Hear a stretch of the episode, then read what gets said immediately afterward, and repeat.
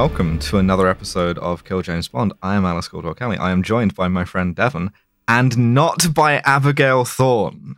That's right. That she's been cancelled by us. Cancel culture. Uh, we have we have seized control of the podcast at this time to do a sort of irrespective of gender boys' night, and we're very pleased to be joined by Ben from Bunta Vista to help us out. Ben, how's it going? Oh, it's going very well, thank you. How are you guys? I'm Not well. too bad. I mean, it's it's been difficult here at, at KJB Towers dealing with what it was that Abby said. Um, Mhm, but we are just yeah. going to have to move past it. Yeah, d- Uh, disavow, disavow, completely disavow. We Absolutely. would never. I, I've never believed anything like that about uh, where the borders of Serbia should be in my life. And No, now I- is the perfect time for you to outline your beliefs around the borders of everything in that portion yeah. of Europe. Have a sort Yeah. of. Uh, we have a segment on the show called "Where Should the Borders of Israel Be," which we'll now be going into. we shouldn't have debuted the one where we rank the Balkan states just based on like vibes. We shouldn't have done that. Uh, we No. do apologize. I stand I by what I said, I was planning on us doing a little bit of a thing in this one where we say who owns Pangong Lake, uh, and I think that could be a lot of fun for everyone involved. so um A- abby abby has not been cancelled. What abby was doing was um are we allowed to say that she was getting like s rank sort of gold tier dome from like every clouted up trans woman in new york at the same time? Yeah, yeah, she was in New York City having like an all trans eyes wide shut party. Um, this is this is cool. It's fine. I hate her so much Between, Hey. between this and like her owning the only model of the camera that makes her look great and everyone standing next to her look like shit, I I'm starting to have some real problems with that lady. I swear. But she will be back, assuming that she like recants what she says about Serbia for the next one. But for this one, she she gave us the option, right? She she was like, "Oh, do you want to do fucking some My Little Pony shit, some high fem shit?" And and and we went, "Nah, fuck, we're doing the raid, doing the raid redemption. We're doing a 2011 Indonesian martial arts movie that's like barely even a movie." And since I saw it, it's been all I've been able to think about. I'm I'm just calling people up on the phone, going, "Hey, you seen the raid?" I saw this three times in the like two days before recording this. I'm raid pilled, you know? that's that's going above and beyond the line of duty for podcasting, right? yeah, there. well, I, I I watched it twice in Indonesian and once in the English dub, which is just atrocious. Oh man, I, I so I saw the the English dub last night for the first time, having previously only watched the Indonesian version. a few things really pop out. One is that the dub is quite bad. That's the Yeah. 1st Mhm, Uh, also, a completely different score. I didn't realize done by Mike Shinoda of Linkin Park and another guy whose name I've forgotten. Uh, but way. also with a surprise song in the end credits uh, that is also written by Mike Shinoda with vocals from the the frontman of Deftones, uh, Chino. Where I was just sitting there being like, "Oh my god." A Yeah, very missed out a specific thing to try to woo me with. a whole cultural experience here.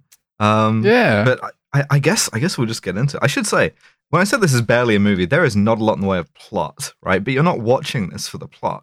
Um, noted old dead idiot Roger Ebert hated this movie. oh right? god damn it, Roger. he, he gave it a one star review on the basis What? that uh, this is this is nothing. There's nothing happening here. There's no plot. Uh, there's no detail. You know, it's uh, it's just guys kicking each other in the face for two hours.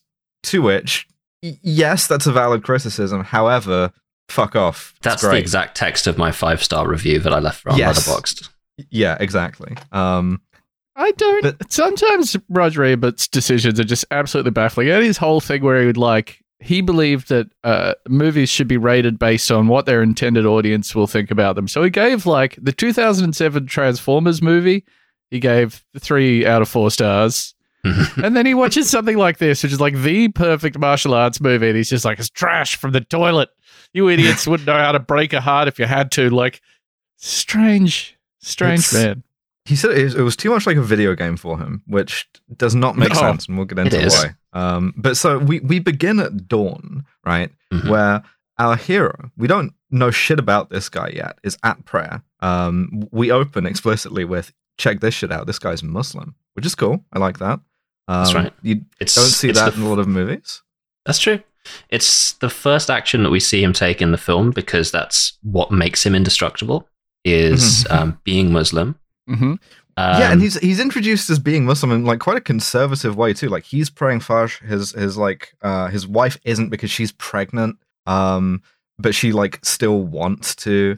Uh, and it's intercut him praying with him like beating the absolute shit out of a punch bag. And what the movie wants you to get from this is this is a man who is both like physically and spiritually strong, right? And you don't get the one without the other there's like a, an interesting shot with like he um he he like raises his finger in Tashahud and then you see the finger go onto like onto the Glock after that and it's like okay I, I, I see I see the point that you're making here you know this is which is that violence is only uh possible with the permission of Allah this is a, it's just like great cool I agree with that um so, so, so this movie has two, two points to start with. Number one, it's cool to be Muslim. Number two, it's cool to be a cop. Um, it, it's really, you know, you see why I'm so excited for this.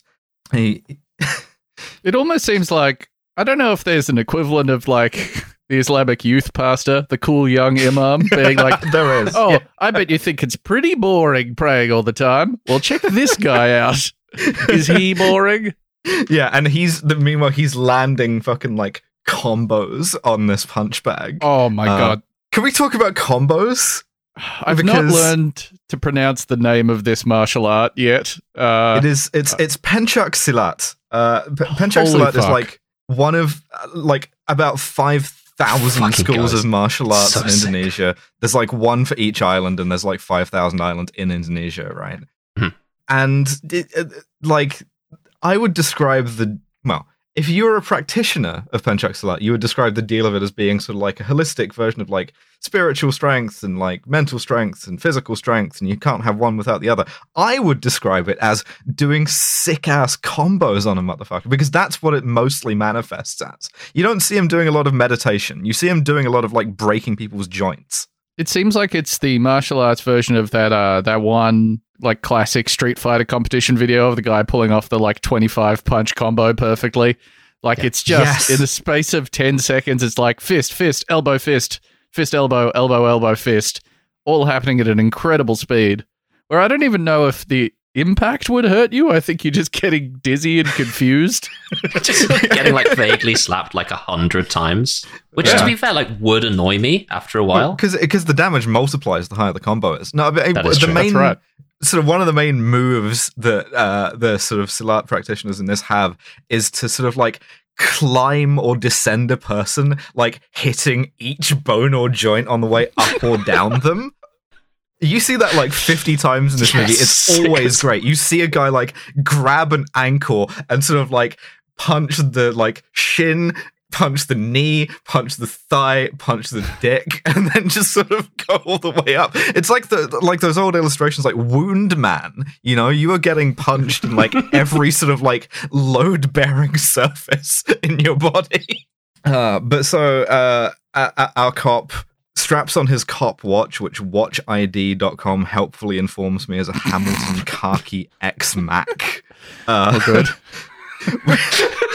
the level of research we do for this podcast. I say I- we. I don't know why I said we just then. The level of research you do for this podcast really I'm, does I'm, take I'm me out out here sometimes. reading the Foreign Military Studies Office essay, uh, like essays from them titled shit like the Indonesian military territorial operations 1995 to 2000. Um, I'm like I'm on top of this, and like I do want to talk about the, the the watch because this is not like a particularly expensive watch. I think it's well Mhm. Cast in that it is a cop watch, and I say that in derogatorily, right? It's big and it's sort of brash and stuff. But it also sets up one of the first things about this movie, which is they had a budget of zero dollars. Mm. Right. Right.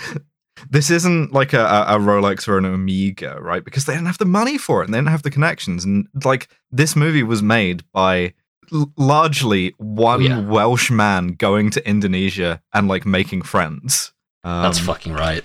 I really like that. Uh, yeah, a lot of the praise for it has been like, oh, it's, it's genius because it's uh, it's one, you know, it's one building. He limits it to one structure, and he's just going through the floors. That's it, nothing but combat, and like literally, it's one building because that is they could only afford the one. It was meant to be set in a prison. They couldn't afford the multiple buildings of a prison, so they're like, all right, apartment complex, also cool. I, I love the filmmaker so much. I do want to take a second here because, like, Please. if if you've watched this movie, there is a pretty high chance that you won't have noticed that the director is is just a Welsh guy called Hmm. Yeah, he's Gareth called Gareth Evans. Evans. and he just Oh, he's credited by all three of his names in this movie, Gareth at least. Hugh Edwards. That's right, because he's Welsh. That's fucking right. He is. He went to the University of South Wales, did screenwriting, and then he did like one um, documentary in Indonesia where he just saw someone do Pencak Silat and was like, "Holy fuck!" Which you would. Like, I, I'm I'm telling you right now, if you haven't seen this movie, first of all, you should. Second of all, if you go to the Wikipedia page for Pencak Silat right now, you will see a large number of very high resolution photos of men flipping each other over in like rice paddies and shit. It's incredible looking. It's like so striking to look at, even more so in motion. And so our boy Gareth like saw this and like he saw his whole career out in front of him at that moment. That's right. And I respect that very deeply. He was even like action choreographer on these things. Like this, this is a man who saw a martial art and just absolutely fell in love, hmm and I respect that immensely. which is uh it's exactly the same origin story as the movie Miami Connection, except with really, really different results. Check out Yeah. Miami Connection.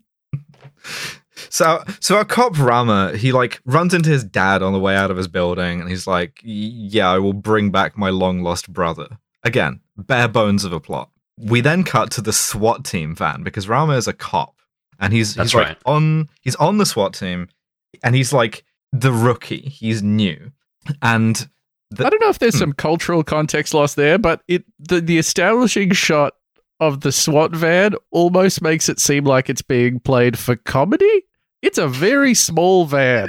It is It a is rinky dink. remarkable. yeah, It's like a like a HiAce or something, like a yeah, like mid early 90s small Mitsubishi van with maybe some armored windows on it, but you like when they they show the inside of it that they pull out, you're like, "Oh, oh right. Okay." Yeah, I really have some thoughts on this, right? Which is, uh, you know, I I want to get into at some point in the movie End of Watch, right? Because a couple of reasons. I think it's one of the sort of cornerstones of what fascist filmmaking in the 21st century is going to be. But also, part of that depends on it making cops vulnerable, right? And we know that that's something that you have to work quite hard at in fiction because there's a lot of very good real life reasons why cops aren't vulnerable most of the time, right? In the same way, like this movie, they don't have any really fancy police equipment. They've got like sort of like plastic airsoft helmets. They've got a shitty, uh, shitty van. They don't even have like badges or patches or anything because it was too expensive, right? But it aligns with the narrative because it makes them look like assholes. It makes them look like nobodies. Hmm. Um, you would be forgiven watching this movie for thinking that like Indonesia had just invented the concept of police because the briefing that they get on the way in is, oh, we gotta we gotta raid this tower block. This guy, right, Tama, the guy who runs it, he he he doesn't like the police very much. He's got like arm an army of gangsters. We're really sort of like on the precipice here. There is like no one else. It's just us.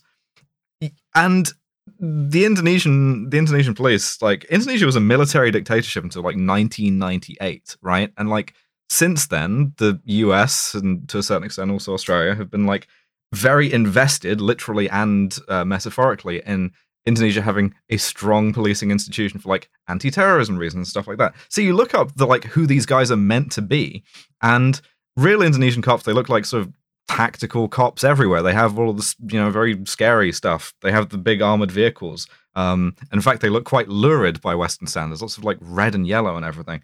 Um, it, they don't look like these guys, but these guys look like they should be scared. Uh, and I think it's sort of one of those things where the the like financial part of making this movie like really helps the story. Um, And that uh the, what you were saying about the looking like they had airsoft helmets on. They were wearing exclusively airsoft gear as well. The- Yes. The, guns Yeah. they were carrying were all airsoft guns. So every single muzzle flash, every casing ejected, every like, uh, yeah, every single thing that looks like the action of a gun was added in post because they couldn't afford anything except airsoft guns, which is delightful. It also seems like so much work. Oh yeah, they even have the like the airsoft vest, the like uh the crossdraw one that like if you Google airsoft vest is like the third result with the cushioned shoulders because it's the cheapest one, and so that's just what they have. Um, but so Look, you got to make a movie. yeah, you do. you They gotta make a a movie. million How much money you dollars. got? You got to make a a million dollars. That's to do Werner. Herzog quote. If you have to work in a dirty video store, what's he basically just he uses a really specific example of being like, even if you don't have money, you should make a movie. Even if you have to work in a pornographic book, bookstore or whatever, like those aren't Mhm. the only kind of jobs available now. But I, I can see where you're coming from. I understand the point. Well, our, cop Rama, the the actor playing him, Iko Uwais, was working as a, a delivery driver for the phone company when he got cast to do this. So Amazing. Um, but yeah, so so their sergeant, the SWAT sergeant, uh, Jaka, he like gives them their briefing, which is there's a big apartment block.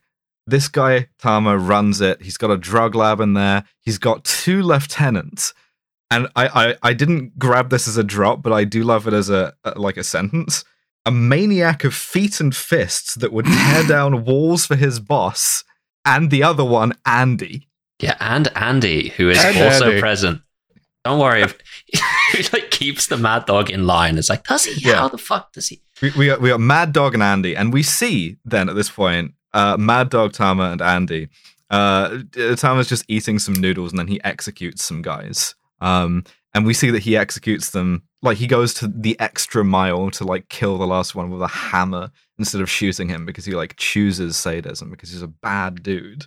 Um, he's also a, a- kind of all of these dudes are really grimy looking and like it, it- Tama spends most of the movie in like a string vest um and it's like that's a conscious decision because like Gareth Edwards said he didn't want to do like a sort of like a you know sort of colorful suit kind of gangster um Oh yeah, no, these boys are damp.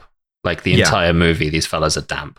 But they're also which he would dressed be in sort of like the damp and disheveled version of like late 90s LAN party wear. Hmm. Like all of the clothes are quite sensible that everybody's wearing. They're not like stylish, they're, but they're not super practical also. It's very odd. You just look at everyone, you're just like, oh, that guy's wearing like a hoodie and jeans. Oh, all right. Cool. Yeah. So they they stop. They uh, arrive at the sort of apartment building, which is this yeah this great shot of of Jaka like sort of looking around a corner and seeing this thing looming up at him. It looks like absolute shit too. It's not like a tall tall building. It's just like a very hostile looking one. It looks menacing. They they lied about the size of it on the posters. The like tagline Yeah. for the movie was like 30 floors of death, and it's a 15 floor apartment building. yeah, That's right. It's- it's- it just You gotta sell the double it. sizzle, baby. That's You- right. People want more floors. What more floor? so they, they they like stealthily infiltrate the building by one one of them like one of these cops gets out his arresting garrote right That's right. and just perfectly like hitman agent 47's the lookout Yeah, we, we, we get two things in quite rapid succession. While while they're in the van on their way to it, we get the first like hint that maybe this isn't a completely sanctioned mission that's going on here. Because Rama's like, "All right, why now? Why are we doing this now? And why are we doing it?" To which the dude's like second in command, who I think's like, Boa, "Oh God, what's his fucking name?" Bowo is just like, "Shut up." How about that, Yeah. cunt? And he goes, "All right, fair enough, fair enough, fair I, enough." I, I like Bowo a lot. He learns nothing and is a cunt to everyone. Yeah, Which, Perfect. as we see, because as they get to the door of the building, a guy is trying to bring medication to his sick Mhm. wife. And Bowo goes, ah, "No, you fucking don't. Stay, stay back from the thing because we're we're busy doing cop shit." And Rama is the one to like play good cop. He like pushes him away, and he's like, "No, just just give it a minute, right? We're, we'll be in and out. We're just you know, sort of like nipping in to like kill this guy." Um, oh, and by the way, I should say they are explicitly going to kill this guy. This isn't an oh, arrest the guy. It's no, you, you. It's an assassination. And We also meet um, Earth's most nervous lieutenant, which is a guy called Wahyu, who is just yes, he, he's already at the apartment block when they get there, and he is just like God's perfect nervous guy. You can tell he has absolutely no business being there at all. He looks like he just came straight from a desk. visibly corrupt. Oh, completely like sweating bullets every single second of the day. He's like wearing like a, just a normal t-shirt and like a bulletproof vest, no hat or anything. So they sneak their way into the building. They ambush a bunch of people. They like zip tie a bunch of people, which you want to be careful with. Um, also, they're just regular zip ties because they couldn't afford the like flex cuffs, which is very funny. Um, and the, all of the sort of like weapon handling, room clearing stuff is fine. It's good. They're trained with the Indonesian military to do that, which is like probably the least reprehensible thing the Indonesian military has ever trained anyone to do. And then Listen, it was either that or I referenced the time that like this like the Indonesian police squad this is supposed to be arrested a terrorism suspect and kicked him in the ribs so hard he died of a heart attack, which is sort of an occupational hazard when like you, you're into your pencak silat perhaps. It's just one of the techniques of pencak silat, I believe. Yeah, just kick a guy in the ribs until Yeah. he dies. Um It's like the five point exploding heart technique, right? But it's it's just Yeah, sort of the the, one rib- point exploding kick, heart technique. Yeah, Exploding stomach technique. that's right. yeah. Um So they, they clear three floors, um, Mm. absolutely no easy. Should be a, a piece of cake. But then they make the the classic cop mistake, which is they don't kill a kid fast enough. Yes. Uh, yeah, yeah, yeah. One of the like kid lookouts makes a run for it, gets killed a second too late by the sort of nervously corrupt detective, Wahyu? Um and then they are unable to like chase the second kid lookout down before he like activates They had the a chain of thing. boys was there Yeah. as sort of a safeguard. And that if you Terrible can't Fleetwood sever the Mac link, song. They just got some stairwell boys. They just got Yeah. some boys stood in the stairwell. A boy on every stair. That's the promise. That's right. yeah, but they're, they're sort of like halcones or whatever. Um, they're, they're boys. One of them gets to the intercom and he goes, "It's the cops." Moments before being tackled and I guess arrested. Also Mhm. introduces some bullet time into the mix uh, Mhm. with the extremely like quite at odds slow motion of the bullet versus the slow motion of the child that's getting shot by the bullet. Where I Mhm. think if you sped it up to normal speed, that bullet would still be traveling at like three foot a minute. oh, also, we do see that Jaka like tries to stop the lieutenant from like shooting the kid because he's like a good cop. He's like a good Mhm. guy. Um, but so the alarm gets raised, and we see that Tama has just been watching this whole sh- his, this whole shit on like CCTV anyway. He's already like aware of it, but he calls his sniper team, who get a better entrance than the SWAT team do. Um, and I love these guys. These are my boys in this movie. Because you know what? They show up, they do the job, they they survive the movie. As far as we know, they just get out. Oh yeah, good point. They, Yeah, they do just- they just leave? Yeah, They have off? one job to do. they do it, and then they're like, "All right, beautiful." two, two guys with sniper rifles just set up in the building opposite and like kill all the cops on the outside. Uh, because like in a in a sort of fictionalized version of Indonesia where everyone's specialized in melee fight, it's both smart and like uh safe to be a sniper. Because Mm. you know what are they going to do? Run all the way up there and then like punch all of your like joints and stuff? No, you shoot them first. Easy. I have a deep suspicion that these two guys have explored each other's bodies. They're like they fall into each other's breathing rhythms immediately before they Oh, take yeah. their first shot. You're like, oh, these guys are intimate. This they've is beautiful. synced up breathing before. No, Yeah. yeah, no yeah, doubt. hundred percent. My homoerotic sniper team. These are my guys. Um, and Yeah, and they're just like still there for the entire movie because there are like yeah, multiple points time where someone cunt goes, goes by near a window, yeah, it just Yeah. gets opened up on. it's just like they just they're just having a great time over there. Mhm. They're hanging out. They've not worked a day in their life. They love it. yeah, it's great. Some more of some more of Tama's guys like kill the two cops they've left guarding the shitty truck, which doesn't even have like a mm-hmm. bulletproof windshield or anything. They've both get like shot through the windshield.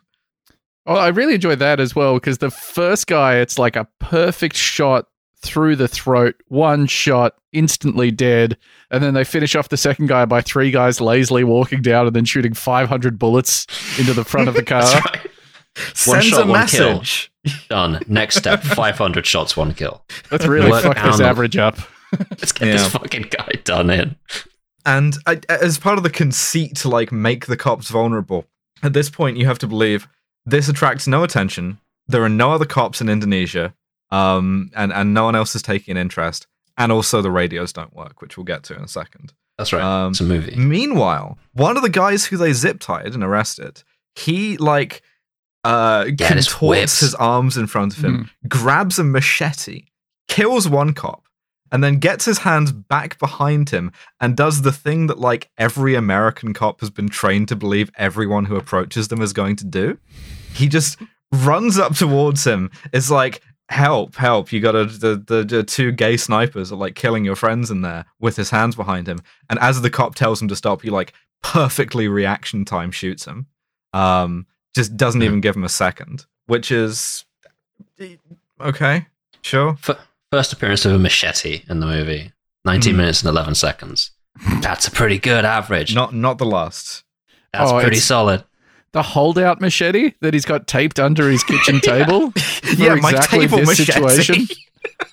you, have the, you have the sink gun. You have the table machete. You know.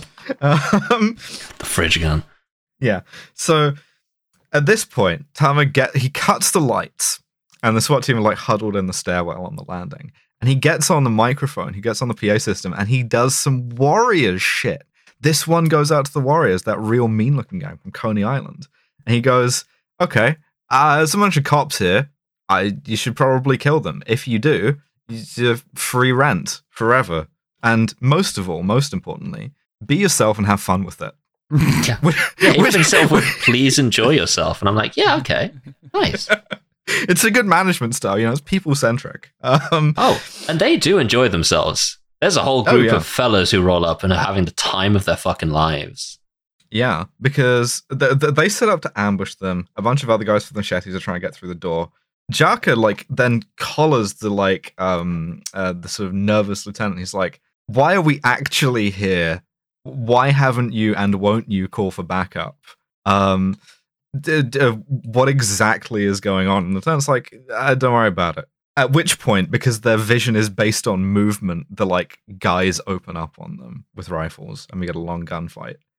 Um, This fucking at- goes hard. That's what at this point, well, this is the thing. I don't like the gunfight stuff as much as the the martial arts stuff that follows it, because you, can kind of you can see the airsoft at Yeah. times. You know, they're sort of miming the recoil, and it's not as good. Um, Well, to be fair though, they they they use the guns right at the start Yeah. to get, and then just I guess canonically everyone runs out of bullets because this Mhm. is the one scene where everyone just opens up, and then it's like it's all punching after that Yeah. point. You're not running down to the shops at this point. being, oh, fuck. no, You of had like two clips, and you were Yeah. not careful with those two clips. they, they they like try and the the SWAT guys try and escape. Uh, they like Mhm. use an axe to break through the floor and stuff. We get a Yeah, bit of the sort of like gun kind of martial arts. You get my favorite genre of anything ever, which is the John Wick thing of like punching someone with a gun and then shooting them with the same gun you just punched them with. Um, which is cool. Hugely in favor of that. There is dubstep on the soundtrack at this point, which dates it a bit. Um, sort of, nah. but then It goes. then Rama decides, okay, you know Yeah. what? I'm gonna Yeah. I'm gonna fix this problem. I'm gonna improvise. I'm gonna adapt, and I'm gonna overcome. Goes to a sink, goes into the cabinet under the sink, rips with his bare hands a like propane gas canister out of it, Mhm. puts it in the fridge, gets his boy to help him move the fridge next to the door to create a sort of like directional explosive. Yeah, create like a sort of fridge breaching charge. Yeah, yeah. Um, um, which he then detonates by shooting it. That's and right. we see the like the entire hallway is obliterated. Bunch of dudes get killed. The camera goes out. Tama's like, "What the fuck was that?" And then we get we get the my funniest line in the fucking movie. line. It's So- even funnier in, in the dub, right? What the Oh, fuck was that? Looks like we just learned what we're dealing with. Huh? A guy that puts Oh. gas bottles in fridges and then opens the door and then shoots the gas bottle. Exactly what I thought it was. Fuck, Yeah. we didn't calculate for this. This Like, is, this is this is Andy, the like smart lieutenant, the secret long lost brother, but you're not supposed to know that, but it's very obvious. That's him going like, "You just learned who you're dealing with," and Tama gives him this look afterwards that's like, "What? what? What do you mean by that?"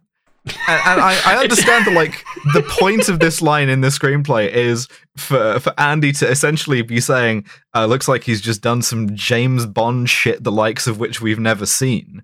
Eh. I'll tell you the point of this line of the screenplay Please. is so that it can be in the trailer. That's the fucking Ah, point of that yeah. line of the screenplay. Yeah, yeah. That that's some that just happened shit. Like that's like do you, do you see the fucking God? What was it called? Moonfall, right? Do you ever see the bloody No. trailer for Moonfall or something? No. Where they had Sam Tarly off Game of Thrones look directly at the camera and say, like, "What are we doing right now?" And someone else goes, "We're inside the moon," and he goes, "That's the coolest thing I've ever heard." And I was like, Shut up. if someone ever says some like trailer shit to me, we're done. It's on Mhm. sight at that point. Yeah. So so Tama's like, okay, we'll fucking clear out their rooms so we can start renting them again. This is how renting works in Britain too. Um, Oh I, yeah, it is. I do think it's cool that like the bad guy in this movie is first and foremost a landlord. Cause yeah, great. I love to hate them. And you know, I, I, I do think they would all try and do this shit if they could. Um at this point, Rama gets separated, right? With another guy who gets like wounded badly. He gets like his ear shut off or something. Another guy. It's it's the dickhead guy. It's fucking. Oh, it's um, Bowo. Yeah, yeah, yeah. Um, so like Jaka and and the lieutenant like get separated from them, um, and they have to meet a mini boss, the guy who Yeah, like bangs his machete blade on every surface he touches. Yeah, first Um, level boss appears in this scene. You get like the little like intro animation of him walking into the like in the fucking aftermath of the propane tank fridge based explosion. You see him and his boys, brackets machete, just sort of like walking through and just hitting people kind of at random in Mhm. the sort of mists, and you're supposed to go, oh shit. And you know what? Fucking fair play to him. You do go, oh shit.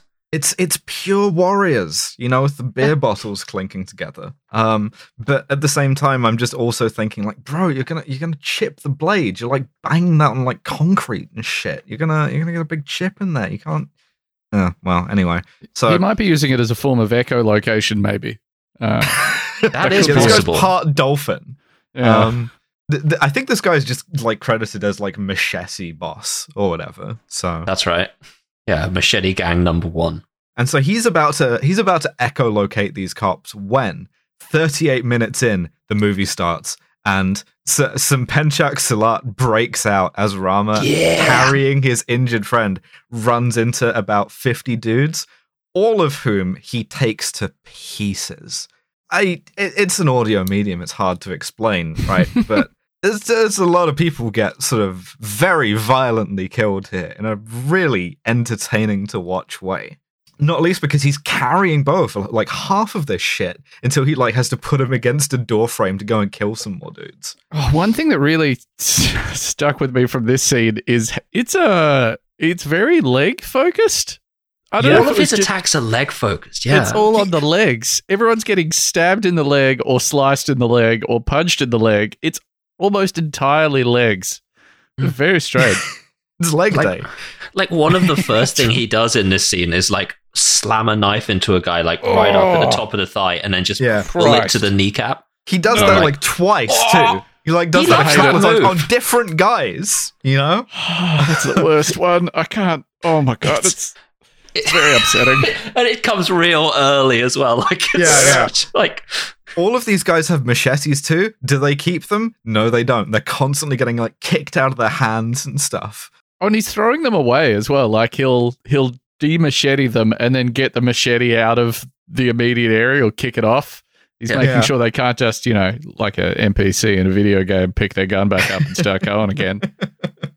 yeah. And th- the other thing about this is Iko Uwais really fucking fast too. Like a lot of this is editing, but a lot of it's not. And he it, honestly, it reminds me of Bruce Lee more than anyone else. Just like he even gets a little sort of like aftermath moment where he is like killed the last guy there, and he kind of like flexes a bit, and I'm just like, that's that's Bruce Lee shit to me. Um, and a lot of a lot of martial artists have tried to be, and this is the like first one since Bruce Lee that I think actually achieves it.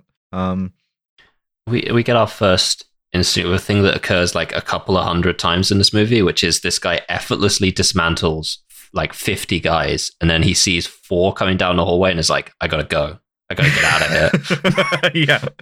it's too much for me now. like I'm tired. I gotta get I gotta take a fucking breather. yeah, he needs to like recharge his mana. That's right. That's right. So he like it's well, it's the end of a level. So he gets to the the door of the guy who he told Bowo to fucking leave alone earlier, and it's like, for fuck's sake, could you please let me in?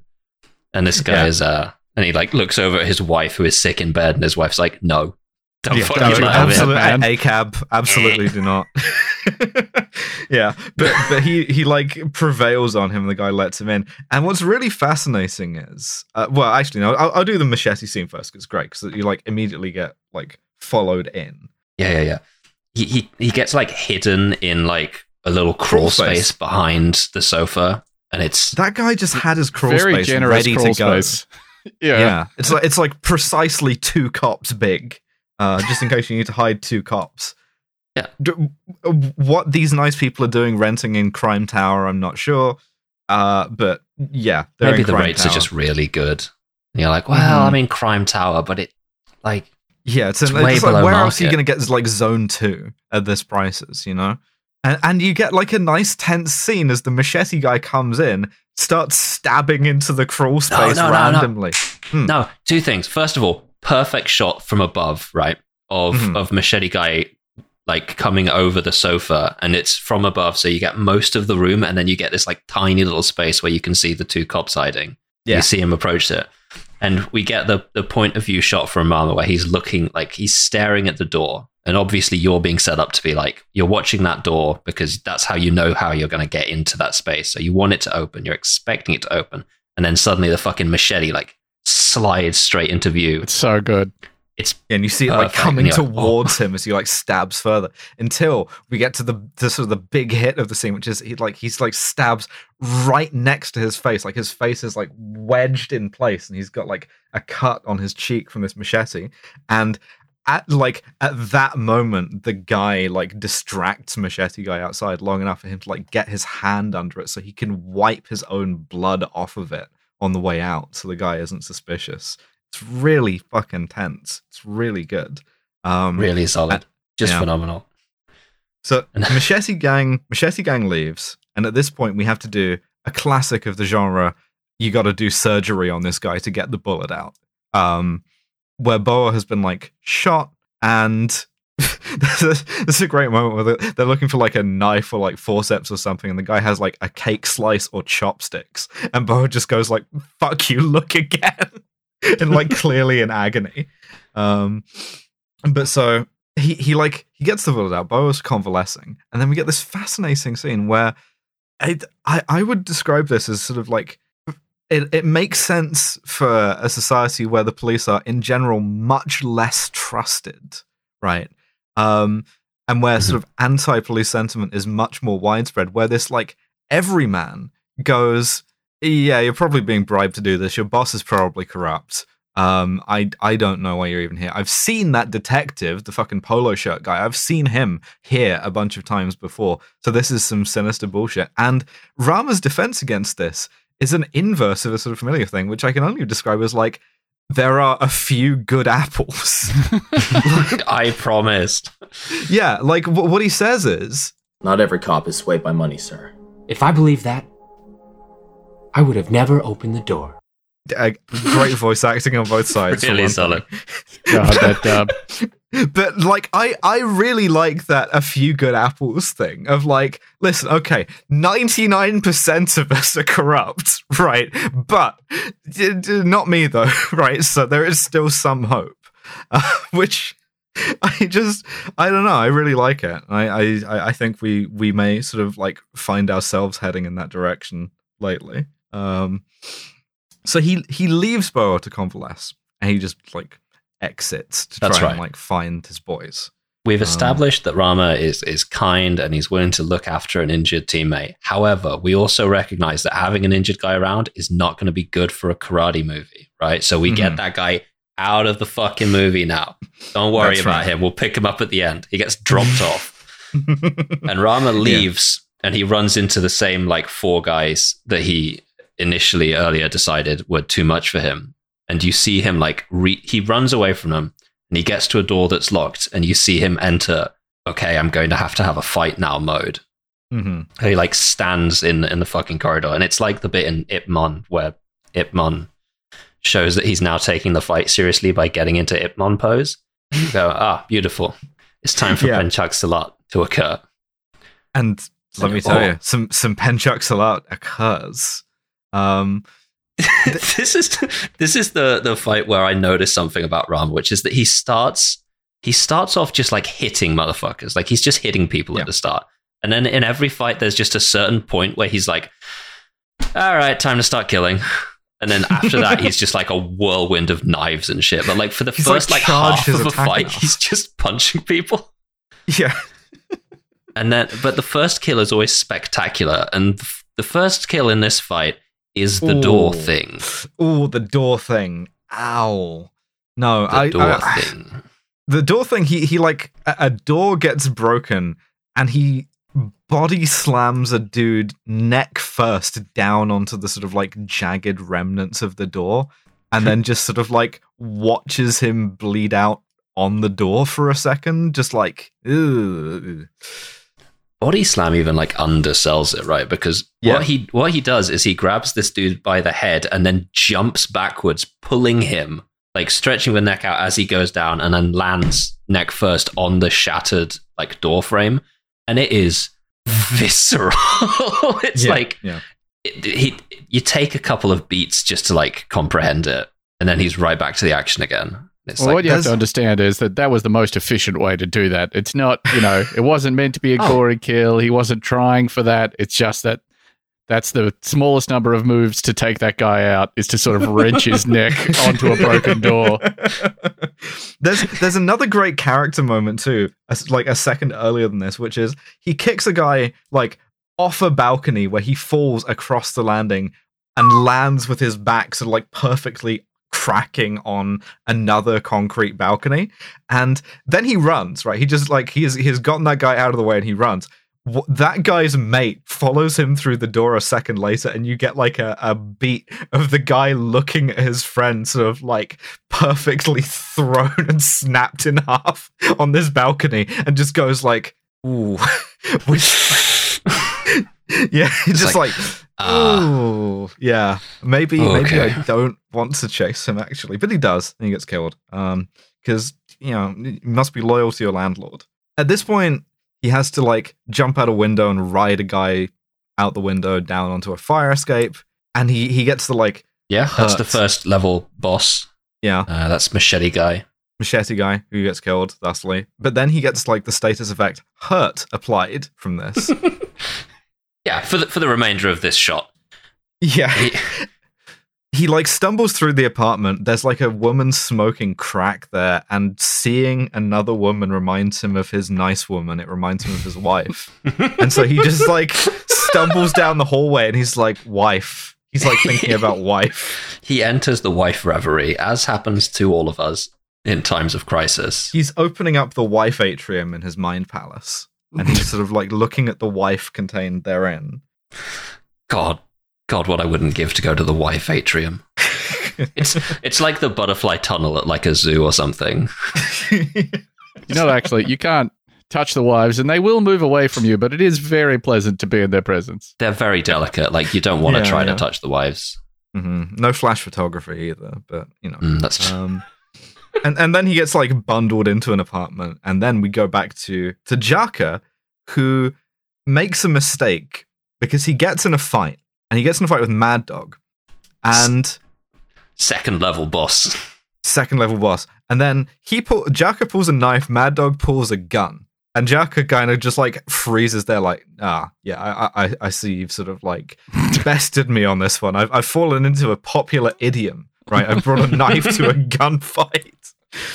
Um, but luckily, Mad Dog is Mad Dog is a video game boss who loves to like set up his own boss fights more than anything. And so while the lieutenant like escapes with some other random cop, Mad Dog just goes, "Okay, yeah, I'm going to back you into this room with a gun, unload the gun, and be like, yeah, I hate killing people with guns. It's boring. It's like ordering takeout. Instead, what I want to do is beat the shit out of you. And that's what he does. He and Jaka get in a fight, and Jaka puts up like a strong showing, but then ultimately gets put in like a, a sort of a neck hold. And one of my favorite tweets it's by a, a, a Twitter user called Viney Bill. off. I know them. And the tweet the tweet is Sweet dreams, you piece of shit. I try to snap the prison guard's neck, but instead I just make him look to the left very quickly. and so Mad Dog, try- Mad Dog makes him look to the left very quickly. He That's just- right. We get like a fake out neck twist before the Yeah. final neck twist as well. The like where he takes an enormous run up, grabs the head, Yeah. swings his entire body around it like he's going around a set of monkey bars or whatever. But then with the effect of just sort of moving him a bit, like It's it's amazing. It's it's so acrobatic, but absolutely like no result. Yeah, he just sort of does chiropractic on him on the first try, and then the second try he actually does the like neck snap, which What? I mean, Mad Mad Dog is a man who simply loves a fight, and after he's Yeah. already won this fight, he's just like stands perfectly still, waiting for this guy to get back up so he can keep fighting him.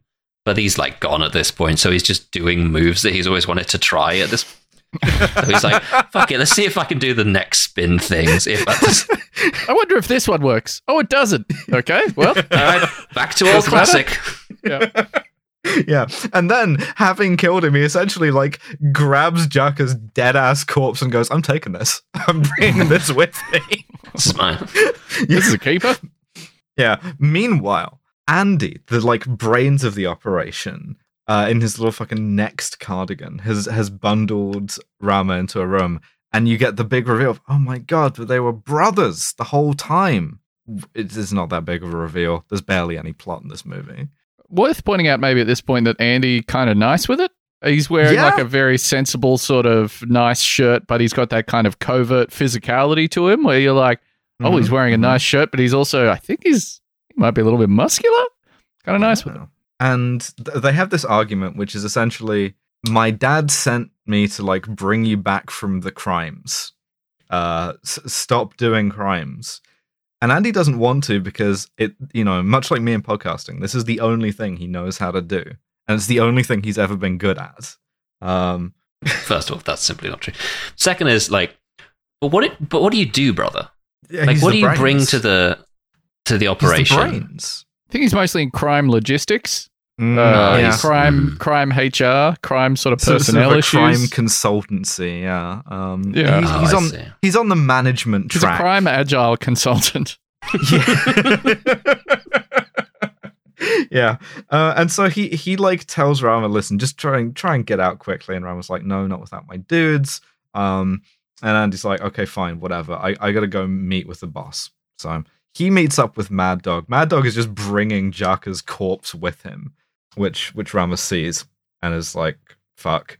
And then we get this great scene where like Andy, Mad Dog, and Jaka's dead ass body are in the elevator and they have a sort of like competitive henchman chat, which I really like. Where Mad Dog's like, "Oh, he's not going to be happy with you. You didn't even bring him one dead guy. I got a whole dead guy. You know, where's your dead guy?"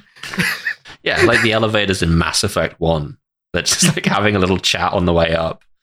yeah, like, and I, and Andy's like, "Yeah, it's, you know, he's, he's fine. He's not going to want a dead guy from me. You know, I'm I'm on, you know, I'm uh, sort of I'm streamlining stuff. You know." Um, but he did want a dead guy. It turns out. yeah, he gets up there and he's like, "Where's my dead guy?"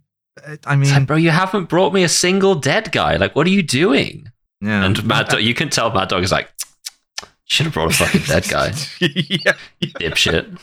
specifically said to you about the dead guy. Guy like me would Um, never be caught lacking a dead guy like that.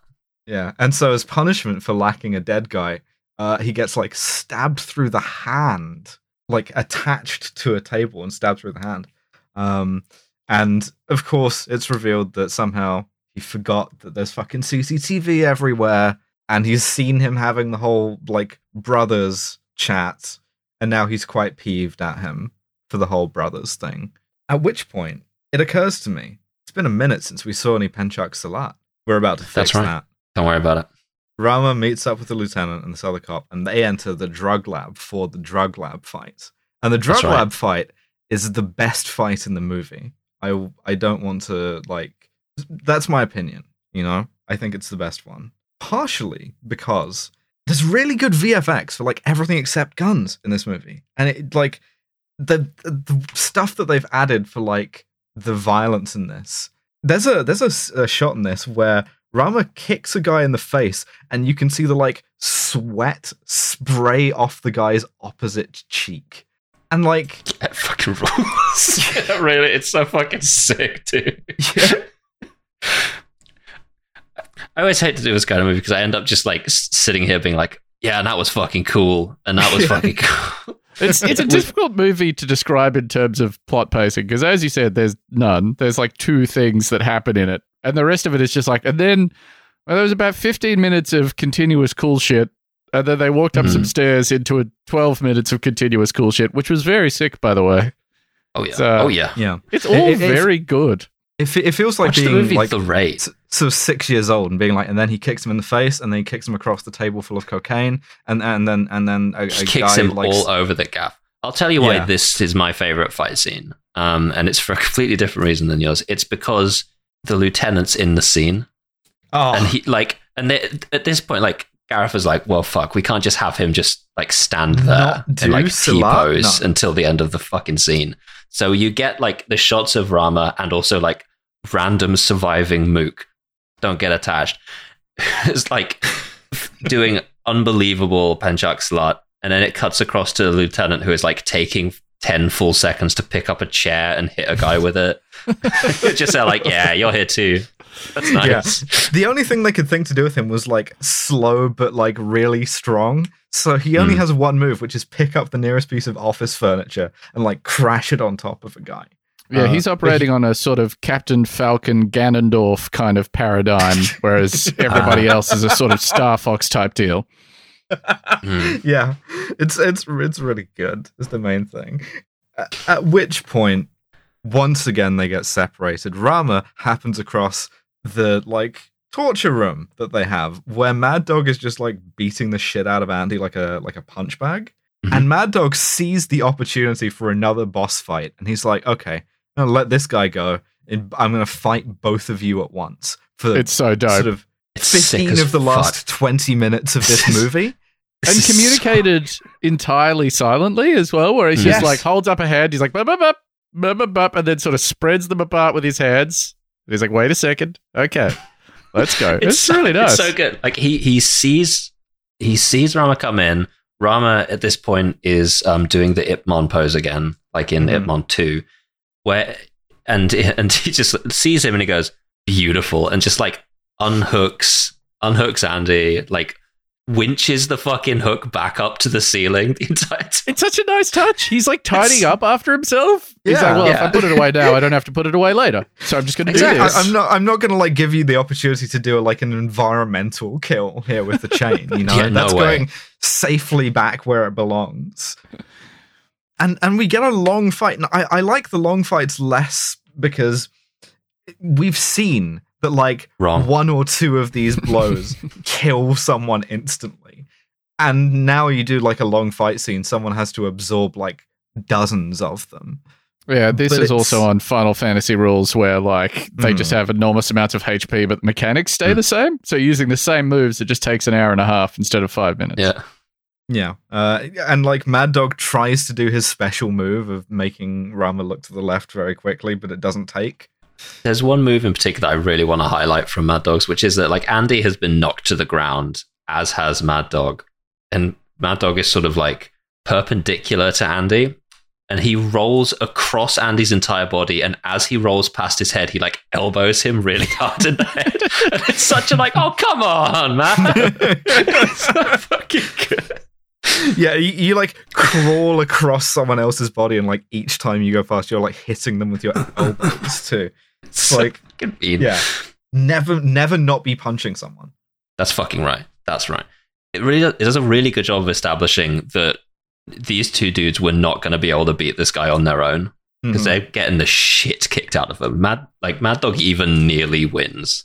yeah, He is the star of the film. Like He Yes. fucking is. most charisma, best moves, uh, ranked most powerful. Similar sort of to the same actor's appearance in John Wick 3, where like the whole setup of the scene is like, oh, this guy's way better than the main character. It's just, you know, he wins through like happenstance or whatever. this uh, like Mad Dog became a sort of a meme on the 2011 Indonesian language internet or Indonesianet, like in Hmm. sort of the same way that Chuck Norris did. There's a lot of like Oh, wow. image macros of him which uh, I cannot read of him like advancing towards the camera like he's gonna fuck all of your shit entirely up. Uh, That which, same yeah, sort of he- like if Yayan Ruhian falls in a pool, he doesn't get wet, the water gets Y- Yayan Yeah, Ruhian. yeah, yeah. exactly, yeah. Um, God, he's so fucking good. but in in, in he the gets course so of much work and he deserves it, man. He's yeah, just you. You He's want a guy in the movie too. that's that's this guy. You you just hire him. yeah, They Like, put him in a uh, Star Wars movie, and they should have put way more of him in that Star Wars movie. yes, yes. Absolutely. God, we got to do Rogue One. I think he's in Predators as well. Even. in the course of this, he like accidentally breaks a fluorescent lamp by like getting flipped over another dude. Um, and Andy like grabs a piece of the like shattered fluorescent tube and stabs him in the neck with it. Yeah, And then and, having- and you're like, oh, that's that's the killing blow. no, no, Wrong. no, because he, he, idiot. he, he, like even if he's bleeding to death, right? At this point, Mad Dog is like, fuck it, one last combo. My boy is Like- tapped like a maple tree, and he keeps fucking going. like, like he's still fucking swinging, and he still nearly wins. extracting his sap, and he is like still kicking the absolute fuck out of these two. like it, only stops when Rama is able to like grab hold of the fucking uh like fluorescent light tube and like cut his entire throat with it. It's Mhm, mhm. gross. It's horrible. And that's that's Mad Dog, you know. And and then with five minutes left in the runtime, the movie's like, oh fuck, we got to end the movie now.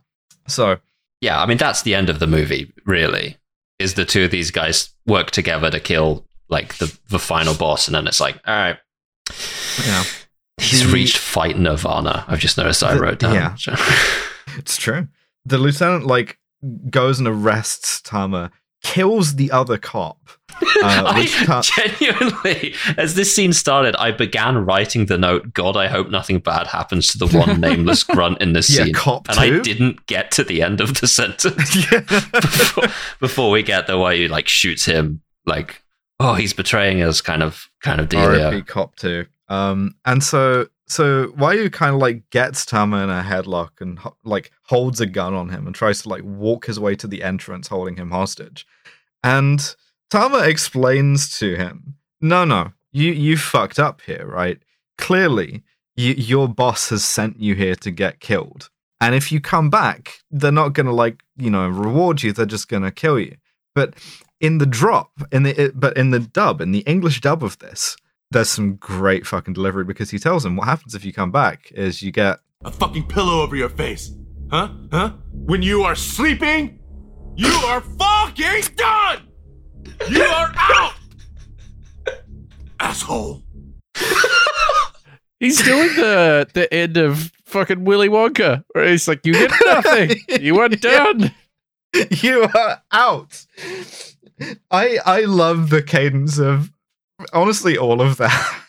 like when you If are you- sleeping is so when fucking you are good. sleeping, if you watch if you watch the raid with the English dub, it's sort of a much worse movie. Mm. Apart from the dialogue is way funny. I do like that. Uh, that scene is just a really good inversion of having like, oh wow, this guy's using his cunning silver tongue to like completely demoralize this man, and the guy just he just shoots him, just shoots him right Yeah, in the just like, face. oh, oh, oh, okay. Well, murder suicide time. Shoots him, tries to kill himself, runs out of bullets, gets arrested by Rama. And then Rama and Andy sort of leave together, and Andy's like, "Yeah, not all cops are bad. There's like a few good apples. You should find this one good apple cop. the one like, good cop. you." That's right. Yeah, who who will help you? In, yeah, who in I raid have the too. name of. Okay. Yeah, Bunawar. Um, and also, you know, I'm not going with you because you know I'm just a crim and you're a cop, and that's just who we are. It fits me and my personality and my lifestyle choice. So this is sort of a criminal acceptance or a criminal tolerance movie. You know, it's like, and some people just are just like that. You know, and that's fine. Yep, that's, that's good right. too. It's equally valid. And, and and they part ways, and that's the movie. That's the raid. What a picture. What did we learn from this picture? Penchak's a lot. Pretty good. So fucking Pretty solid. good. So fucking good. Yeah, I I don't think it's in. I don't think my body is capable of moving fast enough to do any of the martial arts, but that's the one I can't do the most. That is the Oh, yeah. one that's furthest out of my reach. So sort of the, the the gap for me between what I'm sort of least able to do and what I most want to be able to do. Because if you if you told me, yeah, you know, did, we're we're gonna like train you to do the fucking like knee stab thing, you're like, yeah, great, okay, when do we start? Uh, but mm, I'm a podcaster, you know, I have a podcasting physique. Imagine how self fulfilled and self actuated you would self actualized you would be if you were a master of Pencak Silat. Be incredible. Ugh. And you're just I- like I still would- podcasting. Yeah, yeah.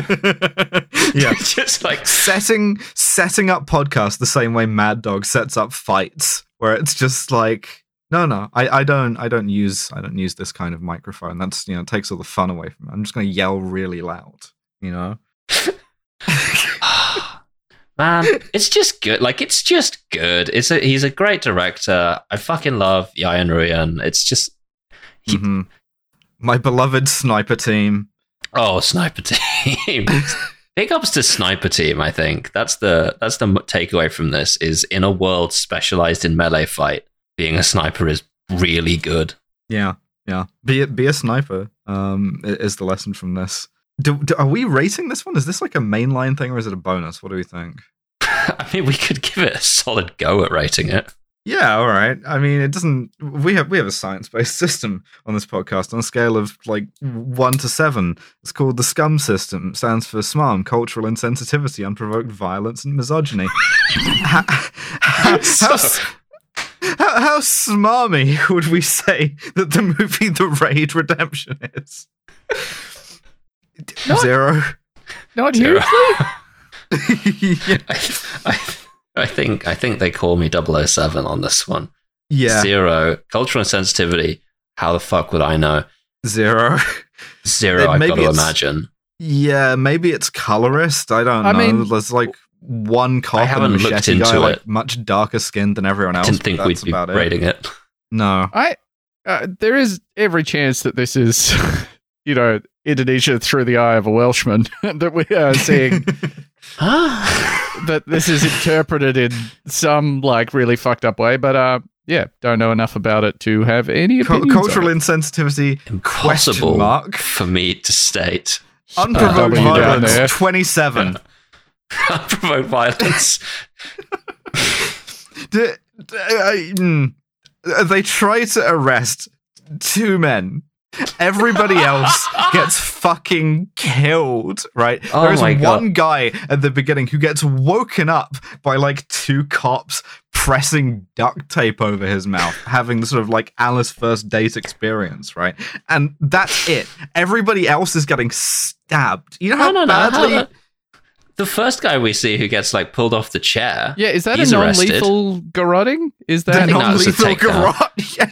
Well, I mean, it, okay, I forgot he got garroted. Okay, not that guy Just either. like, just no, like looking at his totally garroted corpse, just like you're fucking Nick Sunshine. they might have just strangled him? We don't really see that. We just see the backwards movement. You could be right. They don't. They also don't like transport anyone out because their truck gets taken anyway. So like the guys who they like zip tied, they're just like lying Just on the in there floor, just just in Oh, there. yeah. Yeah. Mm. Presumably, Andy's going to go around and just like untie everyone at the end of it. oh, you want to be careful doing that. You want to get one of the sort of special casters for this. Anyway, well, no, Uh, you don't. yeah, no, it's fine. It's fine. You get a cool story out of it. Um, unprovoked violence, twenty-seven. Mhm. Misogyny. Misogyny has got two women in it. One of them's perfect because she's a housewife and pregnant, and the other one's smoking crack. That's pretty fucking misogynistic, as far as I'm concerned. We do also have the third woman, uh, which do we? is the the the good guy living in Crime City's wife, who says, "Hey, don't help that cop." Oh Yeah, no, she's right. Okay, that's Uh, pretty good. Mm. Yeah, I think this firmly represents the three kinds of women. That's true. I think we can say so that. by right. introducing a third woman, it's complicated the the sort of wo- paradigm of women sufficiently for me to only give it a sort of like a three out of seven. Um, making this an even Well, I'll, thirty. I'll listen to you on that. and our first question mark rating. Uh, I I would like very much to award a Kaufman star to to the sniper team for who Yeah. explore each other's bodies. Above Um, and beyond. beautiful. hmm Beautiful. What have we what have we learned from this? What can we say to conclude this? What can we possibly say? Check your corners. Stay frosty out there. Mm-hmm. Lock your door. That's right. Yeah. Learn- learn If you're a martial art. henchman, yeah, learn Pencak Silat. Learn Penchak's learn, learn sniping is the other thing. Get, you want to get on that sniping career track because even the management career track isn't safe. So the Yeah, the- sniping career track. Mm. The best way to punch a man to death is from 200 yards away with a sniper rifle. yeah, with a little bullet punching. There's, there's, you know what they say, right? If you want to get rich in a gold rush, sell picks and shovels. If you want to get rich during a sort of a martial arts uh, fight, bring a sniper rifle. That's and, right. You know, remain sort of 500 meters away. Uh, ben, thanks so much for coming on. I'll make my final conclusion, and we'll then we'll ask you where you, we can find additional Ben. Mm, to me, I, I watch a lot of this kind of movie. I watched I watched this quite recently. I watched um, a lot of Hong Kong action films. I watched Mm. um, Ong Bak Muay Thai Warrior, which also fucking rules. Ong Bak Two actually is better. Um, I watched Triple R, and I think I can conclusively state that every culture on this earth is united with an absolute love of seeing dudes kick the absolute dick out of each other. yes. And I think that if we all came together and made one final action movie, that we could attain world peace. Now, w- what I'd like you, the, the listener, to do is I'd like to go back, transcribe that word for word, engrave it on a big marble slab, and have it taken to the lobby of the United Nations, where it can replace That's- their charter. this is this is how we're going to do world peace is by making the ultimate action movie. And you know Which- what? Steven Seagal's been trying to do that for years, and do we give him any credit for it? No. I think you're sort of positing a world in which we attain pure harmony through the Kumite as depicted in Yeah. Bloodsport, where every Yes! nation sends a That's right. fighter to a secret tournament. Why can't we all That's just right. get along? Should do Bloodsport too. Yeah, we got to do the Warriors. Oh my god, as that's a perfect movie. God damn. But not Bloodsport 2. Bloodsport 2 is not a perfect movie. Uh, j- j- Ben, if the people want more Ben, where can they find you? Um, I live in uh, the suburb of Auchenflower in Brisbane, postcode 4066. uh, you can find me around there most days. Uh, Mhm. I am also on the podcast Bunta Vista, uh, and we do an episode a week about news that is not interesting enough to have gone viral. It's it's it's pretty good, I think. Sometimes some of the episodes are pretty so. good. Yeah, yeah, big fan. You should listen to Bunta Vista. You should also yeah. listen to us because we got a Patreon as well, uh, which is Yeah, gonna that's right. costing money again. So That's you know, right. If you want to, We're closing that paywall back down, motherfucker. You've That's had right. like four months of free bonuses. I, I saw gotta my energy bill and I was like, turn it back on. So, We can only be kind for so long. Yes. So our next bonus episode is Pedro Almodovar. it Almodovar's isn't. all about my mother. Fuck you, fuck you, fuck you. Good night Earlier forever. today, you were talking about wanting to do a different one. Yeah, God, what was I talking about wanting to do? It's not important. I, I no, it's end of watch, but I won't do end of watch. We'll do that. Meantime, thank you for listening. Fuck off.